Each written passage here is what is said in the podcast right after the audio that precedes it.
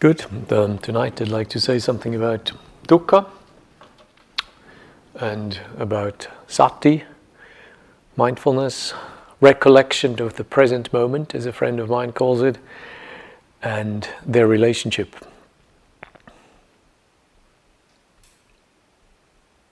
Dukkha is what Buddhists are famous for. That's what they keep harping on about. Um, unsatisfactoriness, suffering, pain. It's not really a great topic if you want to sell a religion, is it? And I was a monk in England, and religious education started to open up to non Christian types of teaching. Uh, monasteries were flooded with requests of monks going to to schools, just to ordinary schools, and teach Buddhism. And there were some really frightening books out there pertaining to claim they would teach Buddhism. Um, generally well intended, but completely ill informed about Buddhist teaching. I remember seeing one of them which had an account of what Buddhists believed. And uh, Buddhists believed in dukkha, and that meant, in translation, all life is evil. Hmm, and that was followed by the story of how the elder Mahakassapa went on alms round and had received food from a leper. And while he receiving food, alms food in his alms bowl from the leper, a limb, a part of a thumb of the leper fell into the Mahakassapa's alms bowl. And it was said that Mahakassapa didn't blink an eye, he just walked off and ate his alms food. So you know, within half a page, you had Buddhism proclaiming to be basically life is evil, and then proclaiming cannibalism, and know, it's, it's understandable that English school kids were somewhat skeptical about this Buddhist undertaking. So dukkha, let's get that. Uh, let get get a few facts straight. So the term dukkha comes from Indian tradition, Indian um, settlers, uh, a bunch of people that were deemed to be Aryan tribes from Asia Minor.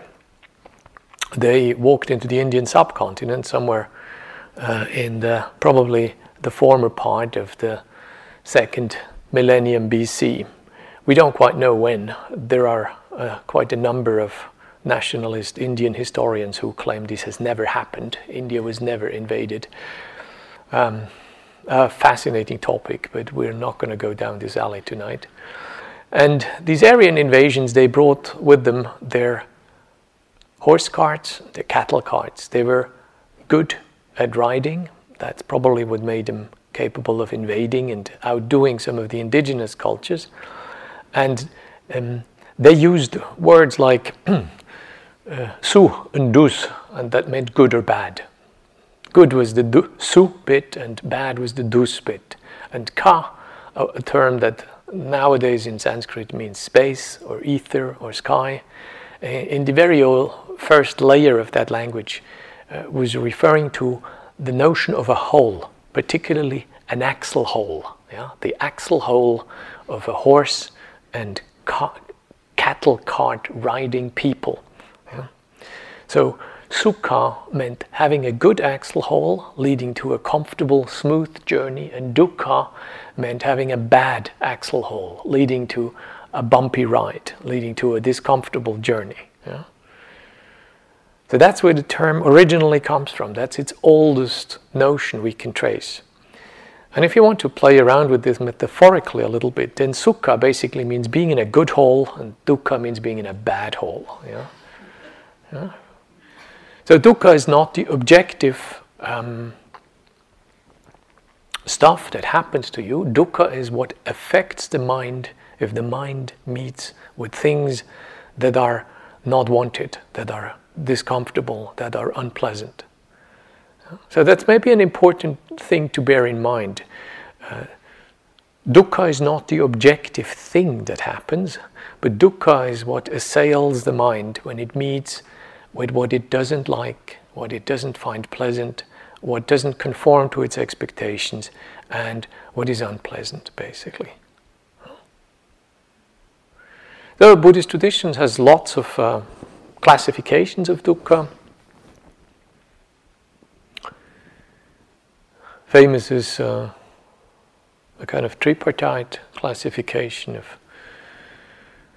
dukkha dukkha as in pain, then of viparinama dukkha, the dukkha, the unsatisfactoriness that is inherent in change, and sankhata dukkha or sankhara dukkha, the uh, aspect of dukkha that is inherent in all conditioned things. Um, this would be a fascinating topic, but for not for tonight. I'm interested in looking in different ways at dukkha tonight. If our happiness comes from gratification of senses, from experiencing pleasure, comfort, and things we like, then there are many things that can go wrong in our pro- project of gratification. Many things can go wrong. Let's just look at a few of them. The very simple thing that can go wrong is basically um, if I look for gratification via, my, via a, an experience, in other words, something I see, feel, taste, touch, smell, think, you know, if I look for gratification in that, um, then I might simply not get it. And the result of this emotionally would be some form of frustration, maybe disappointment, maybe anger, maybe despondency. So often, when I pin my hopes on success, I just don't get what I want. And I have the dukkha of disappointment, the dukkha of frustration, the dukkha of not being gratified to the extent I was hoping or I was expecting.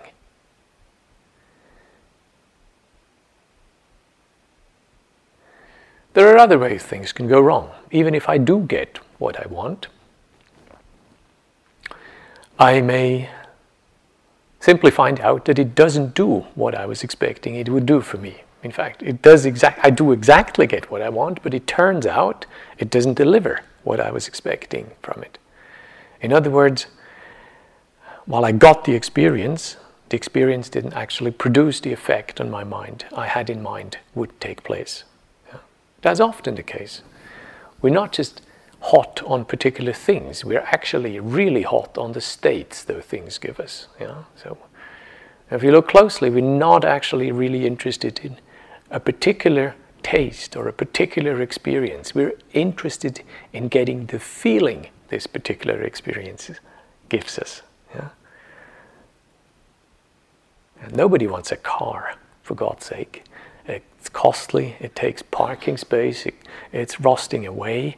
It, you know, it's it's it needs lots of maintenance. You need to worry and take care of it. But we all want the freedom to move. We want the independence. We want the mobility.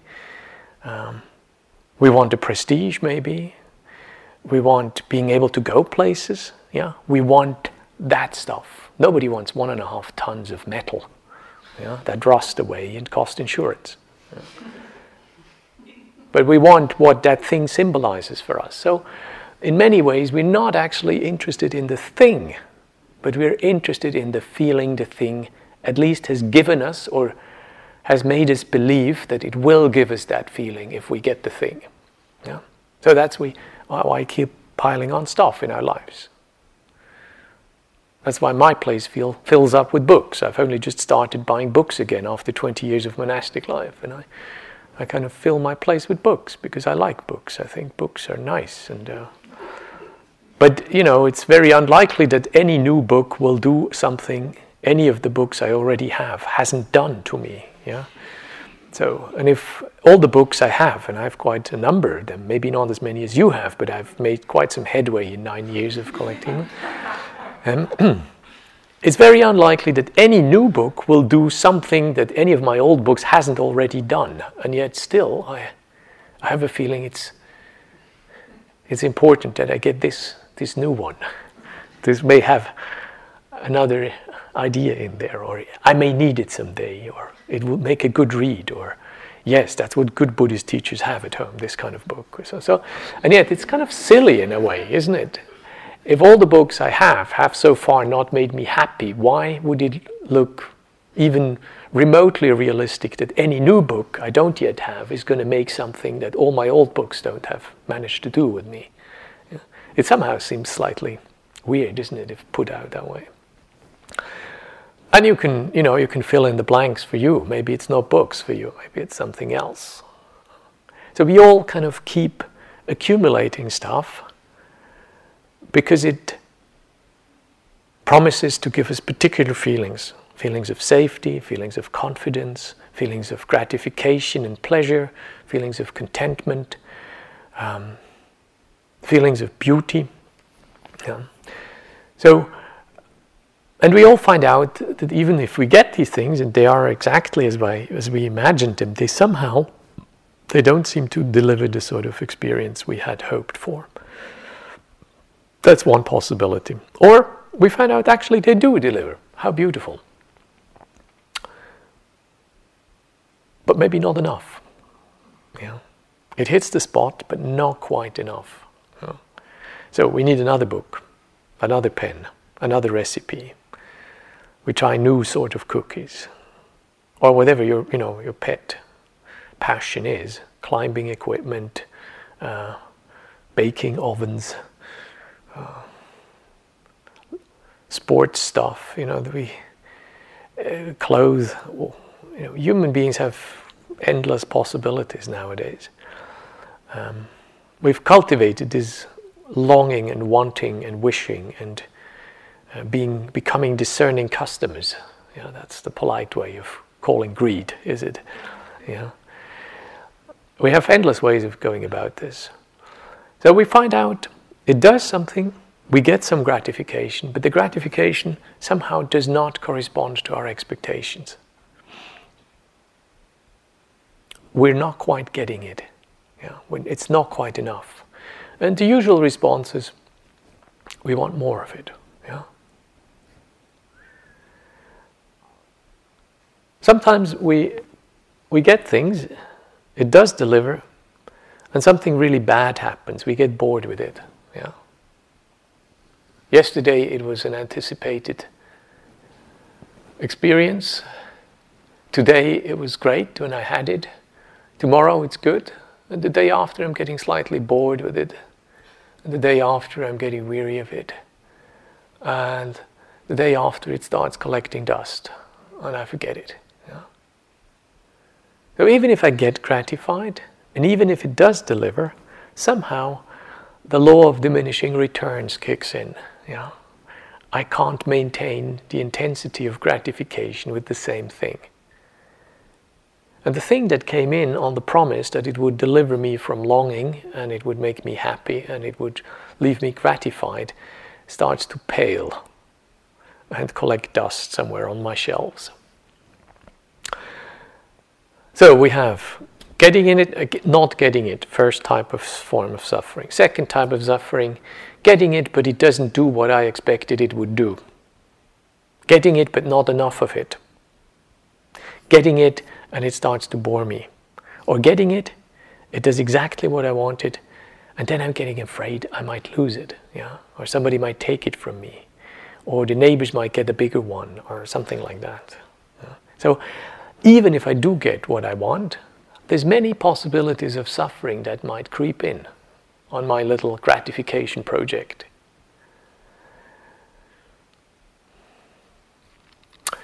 The good translation for dukkha is probably not suffering, because the English word suffering, like many other European words, are a lot smaller in meaning than the Buddhist notion of suffering. Uh, the Buddhist notion of dukkha is not just what hurts, but it also what inherent, in, inherently holds disappointment. Yeah? Dukkha um, is anything from the slightest degree of unsatisfactoriness, of something not quite there, something I'm missing, something not perfect, right down to you know bone crushing agony. Yeah, the whole gamut of meanings is, is called dukkha in Buddhist teachings, and the word suffering only seems to cover a, a part of this. So many people uh, might think that they're not actually very much uh, suffering right now. If you ask me, do I suffer? I would say, no, I'm not really suffering. But then, uh, do you ask me, are you perfectly happy the awakened right now? And I say, no, actually, I'm not. yeah. So the discrepancy between how you are now and how you would be if you were perfectly happy, you know, ecstatically happy and, you know, incontrovertibly uh, content, you know, that is dukkha, the gap between what it is now and what it could be. Yeah? According to Buddhist teaching, your birthright is complete happiness, complete understanding, complete freedom. And the difference between what it is now and that possibility, that is dukkha. Sometimes that dukkha has psychological flavors, discontent, disappointment, frustration. Sometimes that dukkha has bodily flavors, you know, discomfort, pain, lack, deprivation. Sometimes that dukkha has mental flavors, as in meaninglessness or depression, um, as in experience of helplessness, cynicism. Yeah. So this would be. Uh, there's many forms of dukkha spiritual forms of dukkha, psychological forms of dukkha, bodily forms of dukkha, emotional forms of dukkha. And usually they come not neatly separated with clear tags around their neck telling us exactly what sort of dukkha they are and what tools we need for them. Generally, they come in with a sort of a knotted feeling, some density in my heart or in the pit of my stomach or some heat in my mind. And I am settled with this. Even if your life is very privileged, even if you're successful, healthy, beautiful, rich, surrounded by good friends and people who love you and who receive your love, you will still experience a considerable amount of pain, disappointment that is woven into your life experience. Uh, one of the people referred to it as if somehow everything we experience never quite measures up to what we expected it to be. Yeah. This feeling, when it feels good, that we don't feel this is goodness. We feel this is the beginning of goodness now. Now the good bit is just starting. Yeah? We're now getting to the beginning of the good bit, and that will go deeper and deeper and longer and longer and bigger and bigger. Yeah? And something in us that does not want to acknowledge the fragility of our happiness, the evanescence of our joys, the frailty of the stuff that gives us good feelings. Whenever we get in touch with that, we think, ah, you know, now I have learned how to get there. this is, this is only the beginning of that. I remember thinking that that way, time and again.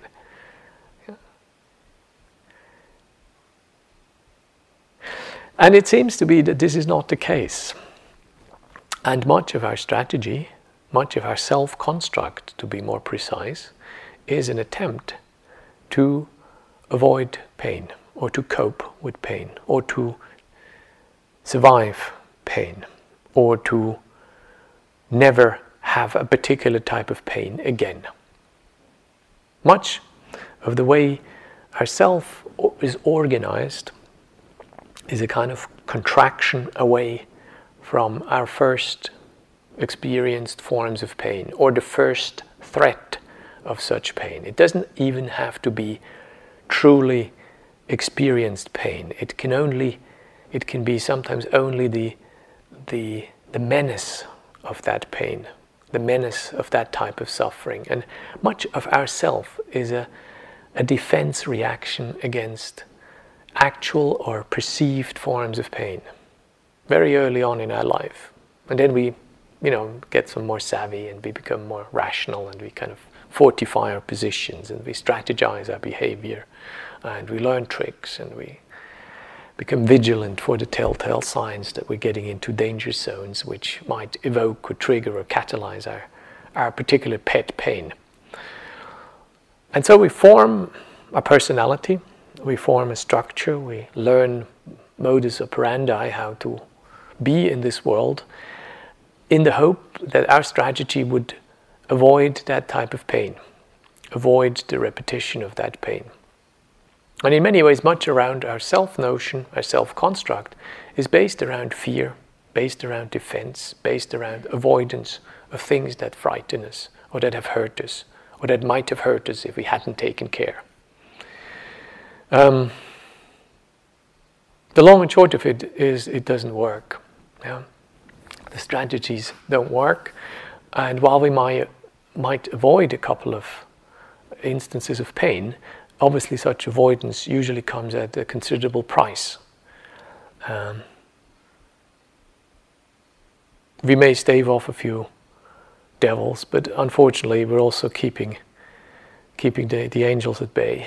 Uh, so we, we lose vitality in, in our strategizing, we lose uh, learning possibilities, we lose uh, the power to belong, we lose the we lose our heart basically. That's what happens.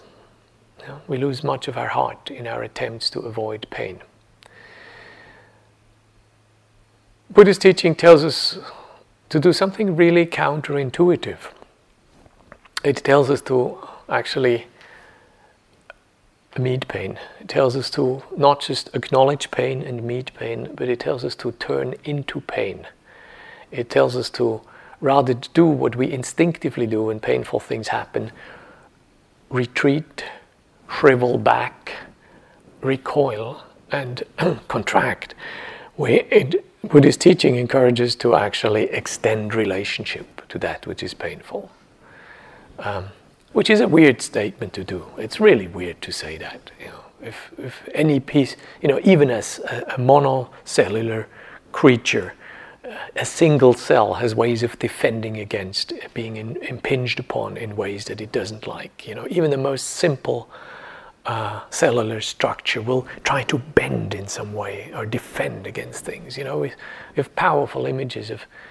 Um, simplest forms of life or earliest forms of life. You know, you see, you see um, little embryos defending against um, the syringe that takes some of mother's amniotic fluid to identify the sex of the baby. You see little, little, you see scans of little babies pushing away this syringe needle with it, with their little hands, and you know you have powerful imagery of human beings long before they have cognitive strategies of defense trying to defend against pain. And in the face of such profound organismic defense against pain, it seems a really strange suggestion to tell people look, liberation comes if you actually not just run, run away from pain or not just bear the pain, but in fact, if you get interested in pain, if you get interested in what freaks you, if you get interested what produces these unsatisfactory feelings in your heart, if you take an active and steadied interest in that which threatens you, your happiness, that is a real strange teaching. And you can understand that we have some, we have a, we have a kind of a marketing problem here. Yeah? A real marketing problem because how are you going to sell this pain thing? Yeah? Uh, and yet, the powerful thing is it works. Yeah? It is the capacity to meet that which is suffering in our lives, and it's the capacity to hold, as I said this morning, and it's the capacity to transform that which is threatening, that which is uh, possibly overwhelming, that which is painful, that which is discomfortable, that which we don't like. It is the capacity to be with that, to relate with that, to engage in creative and in effective ways that make makes transformation of this possible. Yeah. And it is definitely the, the punchline of early Buddhist teachings that your power of transformation is as big as your power of actually meeting that which you're afraid of, that which you fear, that which you do want to not have anything to do with. And much of meditative and introspective practice is about uh, cultivating both the capacity to do, to engage with difficult things, uh, but also the capacity to gain strength so that you feel confident to, for such an engagement, and practical skills in how you can transform things that are not making you happy, but that do allow you to learn and that do allow you to grow. And if you once enter into that process, that actually provide a very viable path to transcend the very position you have started off from, namely a position of vulnerability, a position of need, a position of liking and not liking. Now, this is a powerful teaching. And one of the key functions in that teaching is a capacity of mind called mindfulness. The Buddha calls it sati, and that mindfulness uh, is a seed quality in our mind. It's at the root of our development of stillness, you know, the stability aspect in sati, the capacity to stay with something, the capacity to fix the mind on something, and to bring it into a deeper and more intimate connection with an object, a process, a situation, a quality. That would be the basis for the whole development of samadhi. So, sati as a seed quality has a facet that deals with stability. The sutta's image for that stability is the image of a post rammed into the earth, and onto that post are shackled six wild animals. They're all chained to that post, and the animals are trying to get each into their respective domains. Crocodile wants to go to the water, shackle wants to go to the forest, dog wants to go to the village, bird wants to fly up in the sky, and so forth. Yeah? So these wild animals are our senses, and the post that is rammed into the earth and that allows the wild ami- animals to tire and to become tame and docile and peaceful and cooperative, that post is sati. Yeah. That's an interesting image, isn't it? A post rammed into the earth, holding, withholding those wild animals of our senses, all wanting to be stimulated, all wanting to go to their relative pastures, respective pastures, sorry. Oh. So that aspect of sati is easily understood to be the sati facet that makes the stability, the calm, the stillness of mind possible. But sati has other aspects than that. Another aspect of sati is perspective. It's the image of a man who climbs on the on the bench of his cart, of his ox cart, and holds the reins and drives his oxen and his cart with a cartload of stuff. And he sees both his animals, he sees the reins, he sees the roads, he sees maybe the, the people that are on that road with him. And Sati suddenly has this quality of panoramic, open, unfixed vision. You know? There are many such images in the suttas. And one image, a man climbs on top of his roof, on the roof of his house. And if you've been to India, you know much of the life uh, in the hot season happens up on top of the roof, where you have shade, particularly the this is a women's area traditionally, uh, and it's quite pleasant to be outside of the house in the shade, uh, on top, outside of the dust, in the privacy of your dwelling. So, and you have an overview, you have a kind of panorama. So there are several of those images where sati is referred to in terms of its open awareness quality and its um, panoramic vision that allows you to have an overview of things. Then sati has yet other dimensions. One of them is the dimension of inquiry, of investigating into. As you know, there are many virtues referred to in the Pali teachings that speak of inquiring, investigating, reflecting upon, researching into, looking closely. Uh, many, many terms. Yonisamanasikara, Patisankha, uh, Vicara, uh, Dhammavicaya, Vimamsati. Many, many terms speak of basically a whole range of investigative, researching, inquiring practices. Yeah. In other words, it's kind of the thing, it's the quality that goes to the edge of the known. Yeah. Sati is liminal. Sati is something at the edge of the known. If sati tells you things you already know, it's probably not sati that is speaking, but something else. So, sati is that which takes you to the very verge of that which you already know, but you have not yet conceptualized. The image of the suttas uh, is a poignant one. It's the one of a, a surgeon who gets delivered a man with a, an injury, an arrow injury. I believe I spoke about some time ago here.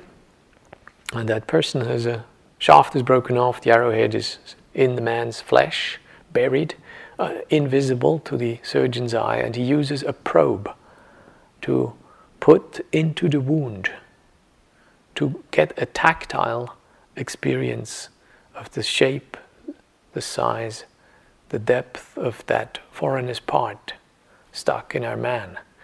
And it is by that probe that he has an idea where he has to cut and how deep he has to cut and how big he has to make his cut. And sati is likened to that probe that is inserted into the wound.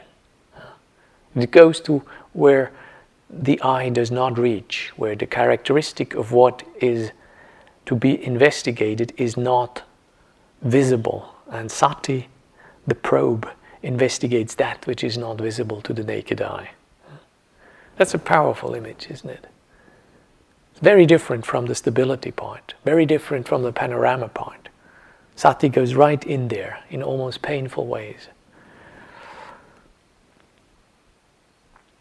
So we have sati, not just as the seed quality of samadhi, of stillness of mind.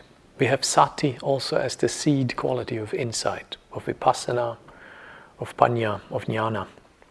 Yeah? Then we have sati as the seed quality of the universal forms of empathy. We have sati as the seed quality of the four Brahma Viharas. As I said, sati is fundamentally relational. Yeah? It is about establishing relationship to things, people, states, objects, events, uh, inside and outside. And that relational quality of sati is amplified in the Brahma Viharas. So, loving kindness, compassion, sympathetic joy, and equanimity are relational qualities.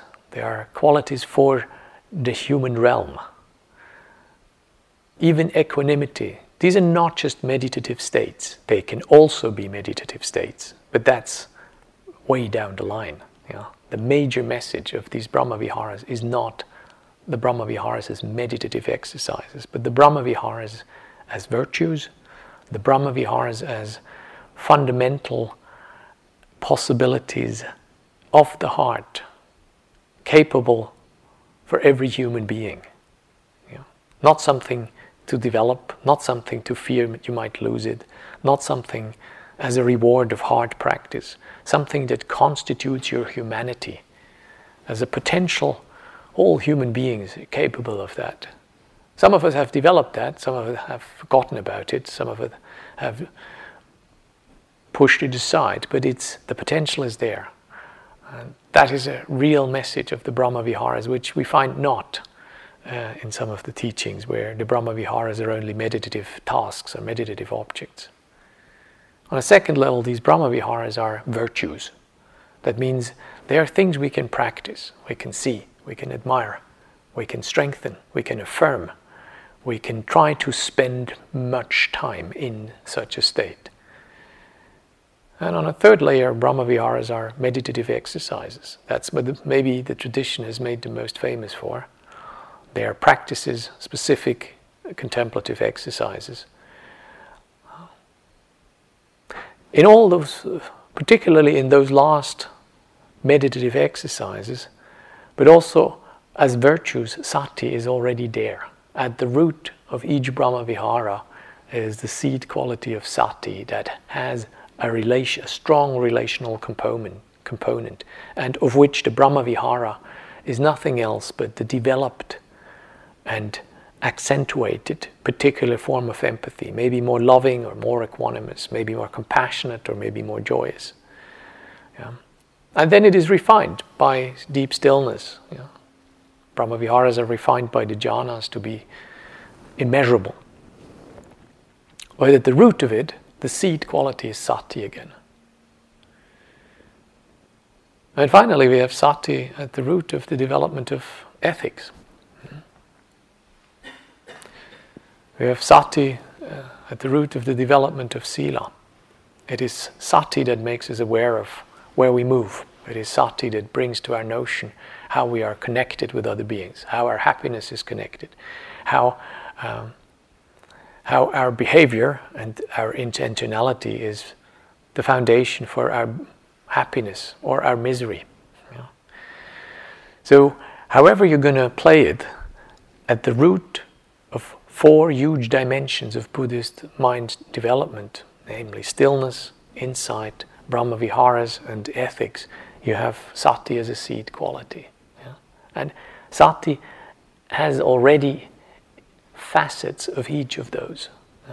Sati has a feeling quality. Sati has a stability quality. Sati has an inquiring quality. Yeah. So it's um, the lists in which sati occurs in Buddhist teachings are quite numerous. It's probably there's probably no single other quality that occurs so many times in the uh,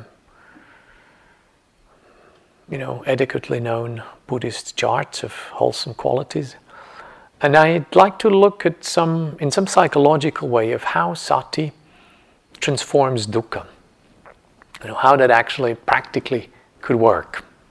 So this is not canonical, but I do think it is quite legitimate and maybe quite useful to look at it in non canonical terms. So, how does sati transform suffering? How does sati transform dukkha? One simple way is sati allows me to choose where attention goes. So, sati can change the content in choosing where my attention goes in choosing where my mindfulness is applied to, I can actually direct sati to associate with a particular aspect of my experience.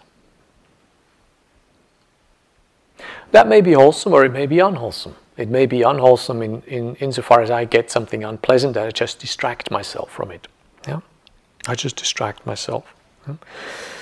I get something that I don't like to see, and then I look for something that is more interesting, and I try to do this. So I have to respond to an unpleasant email, and instead of responding to an unpleasant email, I just decide and go and read a newspaper. E simple change of choice of attentional focus away from the unpleasant task over to the pleasant task, yeah, to the pleasant pursuit. That will be probably a, a not very useful or an even unwholesome type of change of content.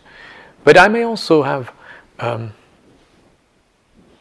an angry thought coming up in my mind and some, some angry ideation taking place in my mind. And instead of doing that, giving my attention to that process, I may decide, because I have learned to focus my attention on bodily process, I may decide that rather than thinking these angry thoughts, I may go from channel 4, thinking about something, to channel 1, body sensation of that very same experience. So rather than thinking that angry thought, I look for the bodily locus of that angry experience. And I will end up somewhere in the pit of my stomach and breathing into something warm or hot, tight, knotty, unpleasant. And instead of thinking the anger in my head, I will feel the anger in the body. And if I have learned that and bear the unpleasantness of this, which is not inviting, but with a little training, this is perfectly doable, I will find out that my anger does not continue. Yeah? The anger is a lot more short lived when I am with that anger in the pit of my stomach than when I try to be with that anger somewhere in my head.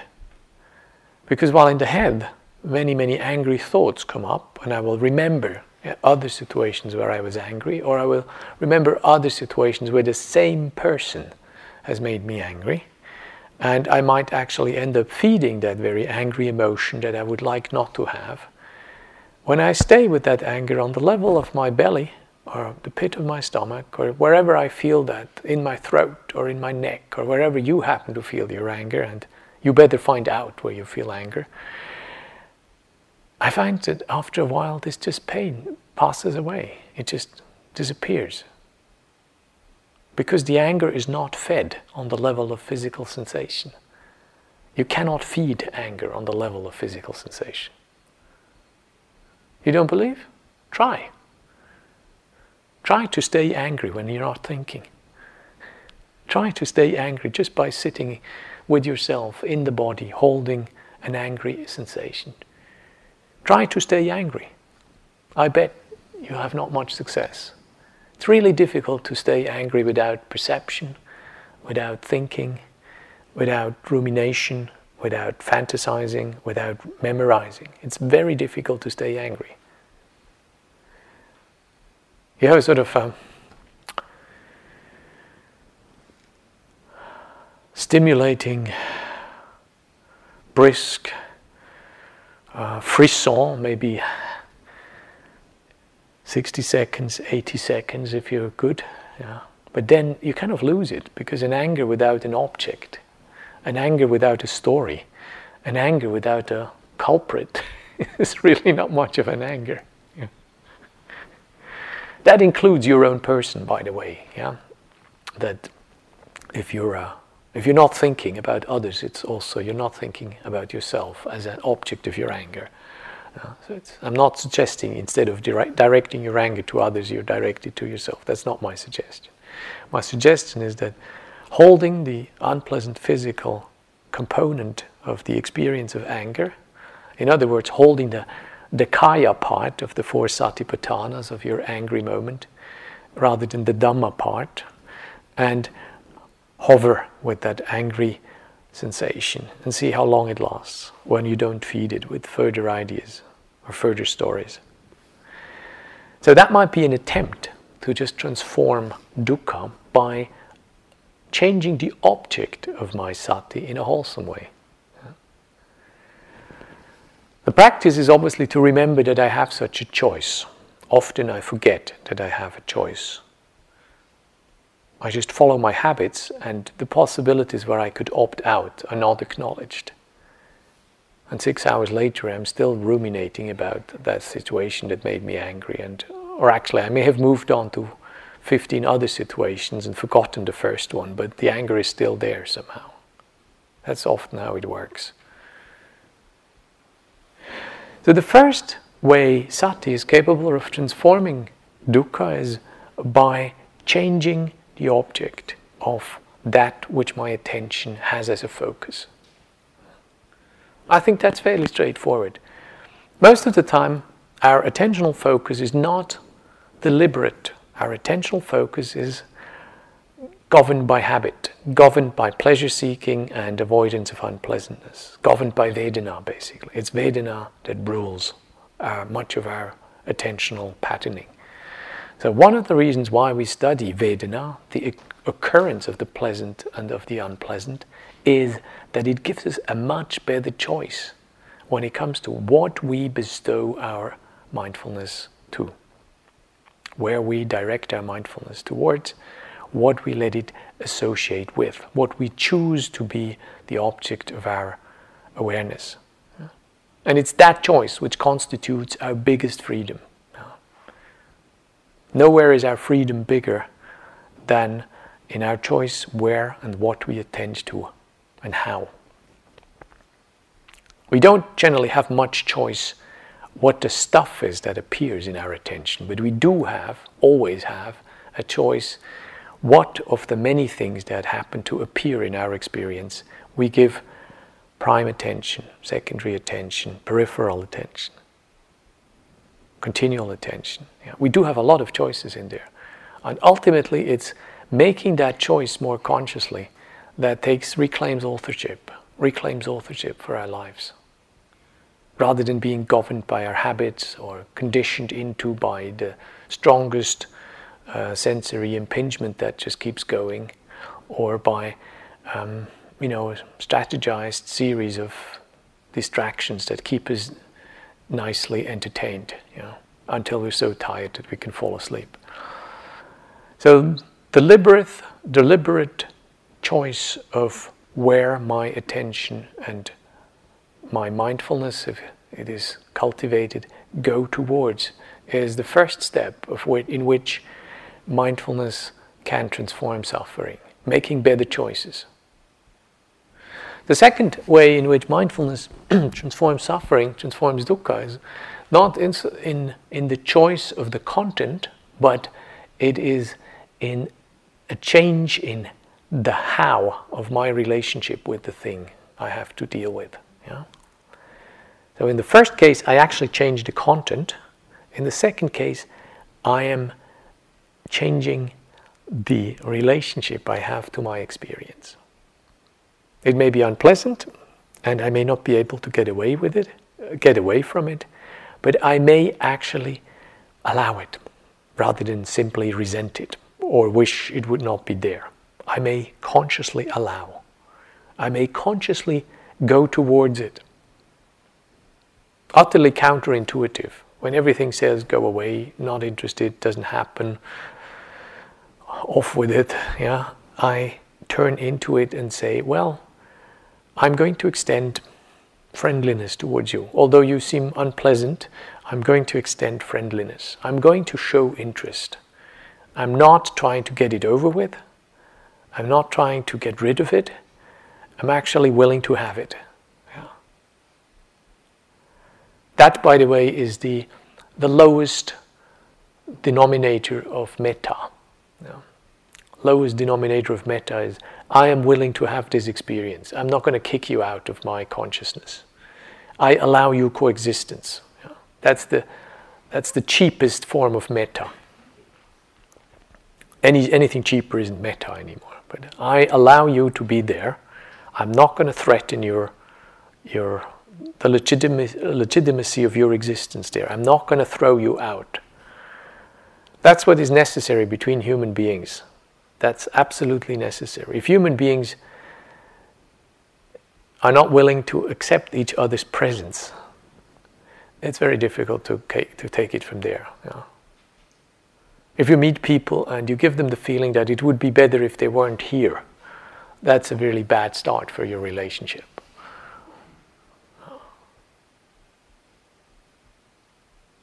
If one group is predicated on trying to get rid of the other group, then uh, that is a very bad start for a relationship.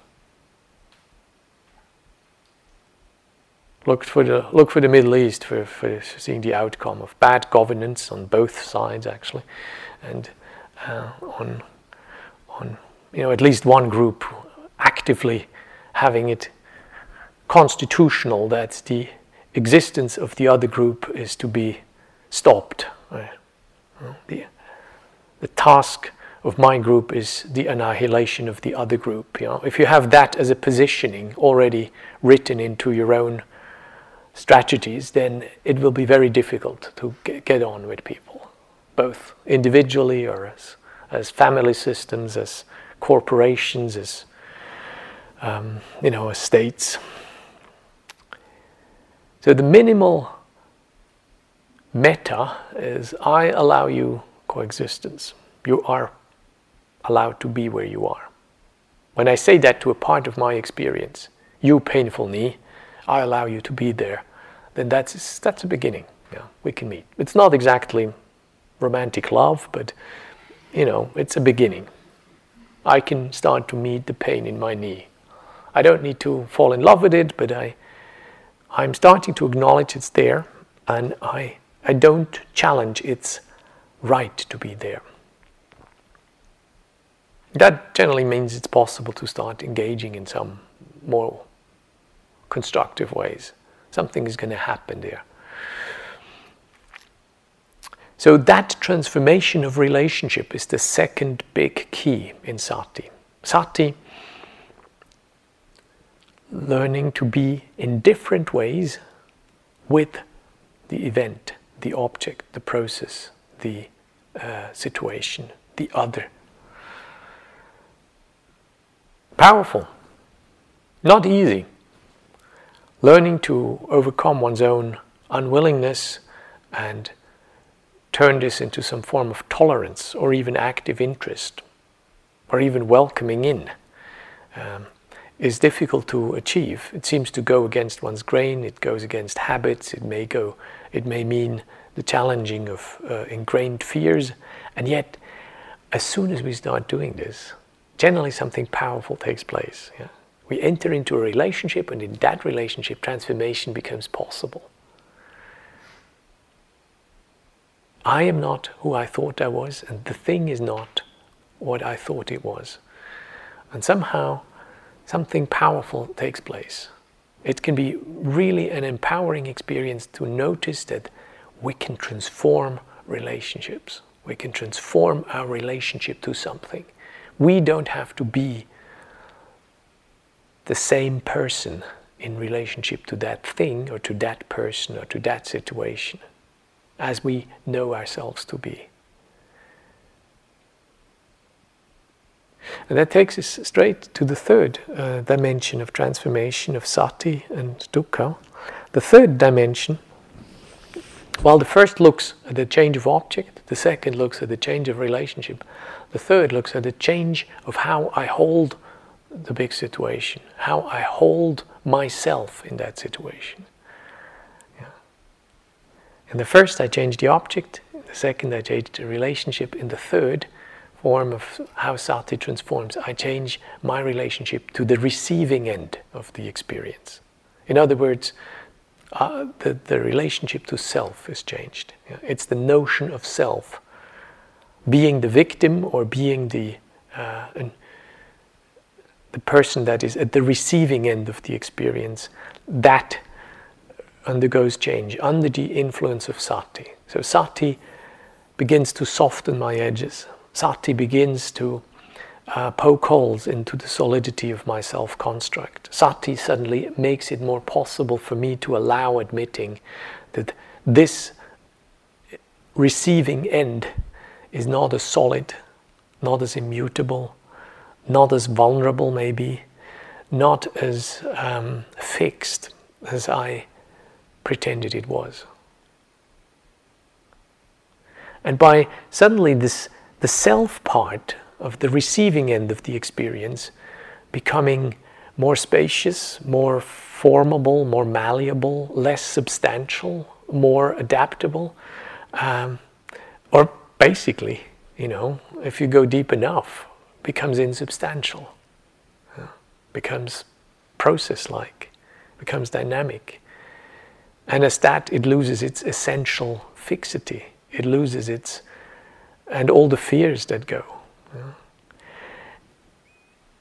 Sati, directed to the self construct in an experiential situation, means that I am stop, I stop being in a contracted position. I stop being in a uh, fortified position. I stop being locked into my notions of myself and what I need and what I fear and what is dangerous and what I have to have and what I don't want and what I want.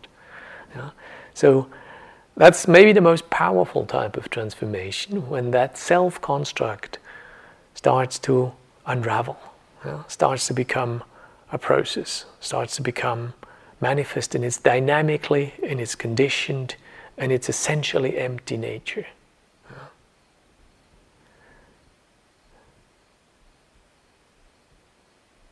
So I am no longer who I thought I was and who I thought I needed to be. And that makes it possible that things change between you and me. I can be somebody else. I don't have to be the incarnation of my fears, my horrors, my traumas, my anxieties, and my uh, cherished defense strategies and um, compensatory numbers and my uh, my avoidance patterns and all this. Yeah. I don't have to be all this anymore. I don't have to be in control anymore. I may be able to extend connection. I may be able to tolerate things I never thought I was capable of handling. And all this is due to sati suddenly starting to identify and gently unravel, gently undo some of my fixtures, some of my solidity, some of my the way I think, the way I conceive myself, the way I project myself, the way I defend myself. That's a powerful way of how I how this can be transformative. It doesn't demand that the thing change, it doesn't demand that the relationship change. It suddenly becomes possible that this apparent protagonist suddenly has changed, has altered. Is no longer a protagonist, it's a participant. It's not the major guy in here. It's just a, it's, it's a participant. It constellates itself continuously in new ways. And it means it doesn't need so much protection. It doesn't need to be so demanding. It, it doesn't need to be defined in terms of its needs.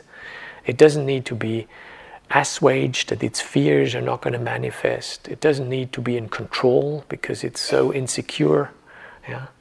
There's a powerful way that the sati can start to gently undo my uh, trench warfare, my trench warfare self. Yeah?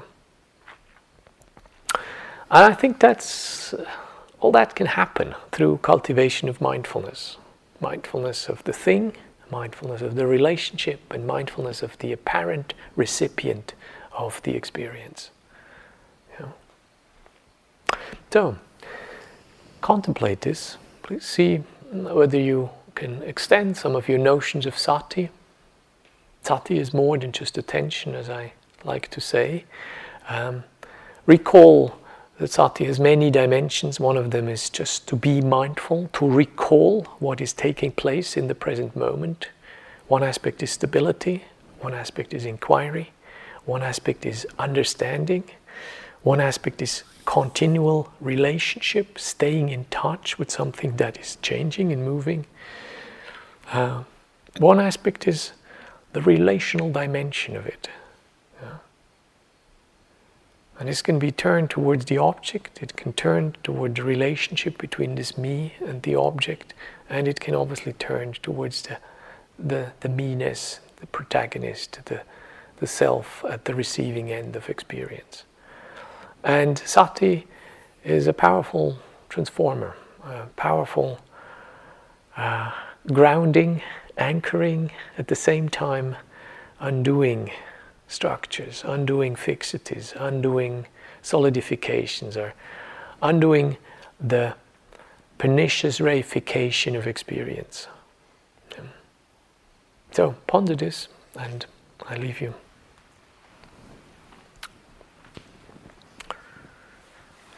Let's be quiet for a minute or two and then finish with the recitation for tonight.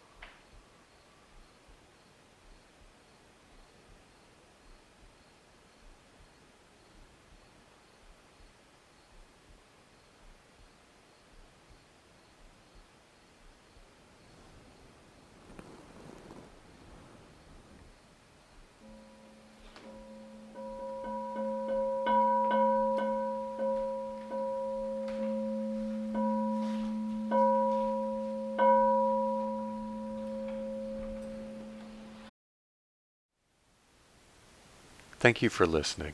To learn how you can support the teachers and Dharma Seed, please visit dharmaseed.org slash donate.